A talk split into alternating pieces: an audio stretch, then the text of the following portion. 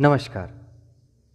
चलिए समझते हैं सन्यास और गृहस्थ जीवन को।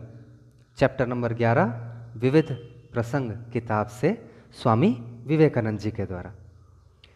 एक सन्यासी और एक गृहस्थ के विभिन्न कर्तव्यों की विवेचना करते हुए स्वामी जी ने कहा, एक सन्यासी जब तक कि सर्वोच्च पद पर न पहुँच जाए अर्थात परमहंस न हो जाए, तब तक उसे गृहस्थों द्वारा छुए या उपयोग में लाए भोजन, पिछावन आदि से बचना चाहिए।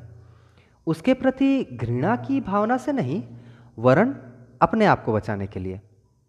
गृहस्थ को चाहिए कि वो सन्यासी को नमो नारायणाय कहकर नमस्कार करे और सन्यासी को उसे आशीर्वाद देना चाहिए।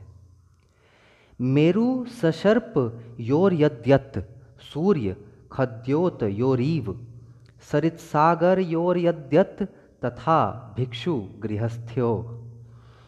अर्थात, विशालतम पर्वत और राई में, सूर्य और जुगनू में, सागर और सरिता में जितना अंतर है, उतना ही विशाल अंतर सन्यासी और गृहस्थ में होता है।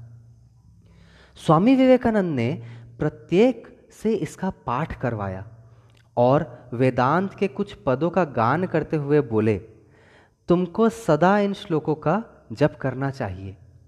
श्रवण का अर्थ, केवल गुरु से सुनना नहीं है, वरण स्वयं अपने प्रति आवृत्ति करना भी होता है। आवृत्तिर सकृद पदेशात बार बार यह आदेश दिया गया है कि सदुपदेशों की आवृत्ति प्रायः करते रहना चाहिए। वेदांत के इस सूत्र में व्यास जप पर बल देते हैं। आप सुन रहे थे अंकुर बैनर्जी को। आपका दिन शुभ हो।